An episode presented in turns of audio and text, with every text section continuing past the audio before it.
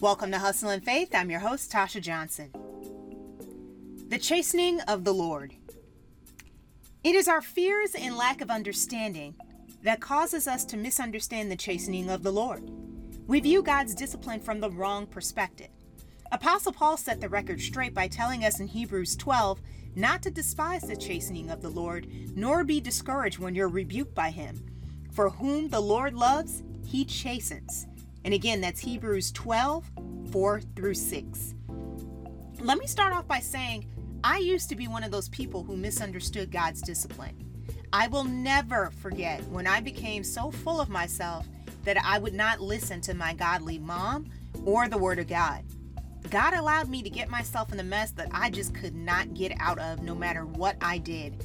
Things just went from bad to worse. I literally felt like I had a cloud over my head.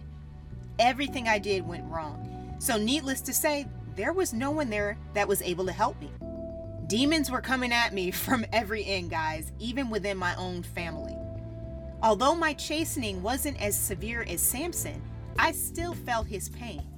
So looking back and examining the error of my ways, I now understand what Apostle Paul meant when he said, "No chastening seems to be joyful for the present, but painful. Nevertheless, afterward it yields the peaceable fruit of righteousness to those that have been trained by it." And that's Hebrews twelve eleven. In other words, God's discipline gives us wisdom, knowledge, and understanding so we can transform into Christ-likeness. God's discipline cleanses our soul of Satan's negative traits and character. Unlike some of us, David understood God's reasoning behind disciplining us. This is why, on many occasions, David rejoiced at the chastening of the Lord. David knew God's primary goal for disciplining us is based on what's best for us in light of eternity. Having had time to meditate and contemplate the chastening God gave me, I now can accept this knowledge as well as echo the words of Apostle Paul that chastening is beneficial to our spiritual growth. Although I'm still struggling with understanding and clarity in some of the situations that I've gone through for the most part, I can understand my discipline from God's perspective. Although being chastened or disciplined by God is not joyful at the present time, I can honestly say the result is worth the pain. From God's viewpoint, there's another side to the discipline drama. For one thing, not all growth can be accomplished through comfort and ease.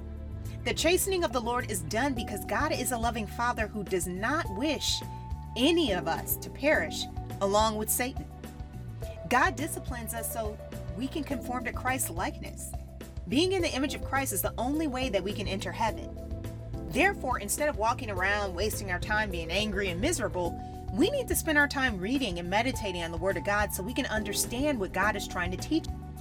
Due to our lack of knowledge, we misunderstand the chastening of the Lord. If this isn't bad enough, we put aside the Word of God altogether and spend our time complaining and feeling sorry for ourselves. These are two deadly combinations. Having come through the other end of my chastening, I can assure you that rejoicing will come provided you stay in faith. To help you stay in faith, think of the chastening of the Lord from this perspective. Haven't you done something and you wish you could go back and correct that matter? Well, through chastening, God is giving us another chance to get it right. The chastening of the Lord is God giving us a chance to correct the errors of our ways. We're the ones that are prolonging our suffering by sitting around, whining, and complaining. If we correctly spend our time seeking to understand and make amends, things can change overnight. Nothing is too hard for God. The chastening of the Lord helps us to identify our problem. God helps us to identify the error of our ways so we can make all the necessary adjustments. God loves us and wants us to and, and wants doesn't want us to miss out on sharing Christ's inheritance. The only way we can share Christ's inheritance is by cleansing our soul of Satan's negative traits and character. We cleanse our soul by conforming to Christ's likeness. In order for heaven to be our eternal home, we have to cleanse our soul of Satan's negative traits and character. God hates sin and will not be around it. This is why he threw Satan out of heaven. As you can see, there's another viewpoint to our spiritual discipline. My hope and prayer is that you keep in mind that as many as God loves, he rebuke and chasten, Revelation three. If you constantly remind yourself that you are loved, this will keep you from despising the chastening of the Lord. Thanks so much for listening to today's podcast. My goal is to help you both spiritually and physically. If this podcast has been a blessing to you, please check out my other website, starring you dot com.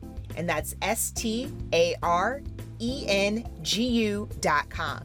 I'm confident that my side hustle of helping others to invest in themselves via my online courses can be of help to you as well. My courses are geared to teaching people how to create their own website and promote their endeavor through digital marketing and so much more.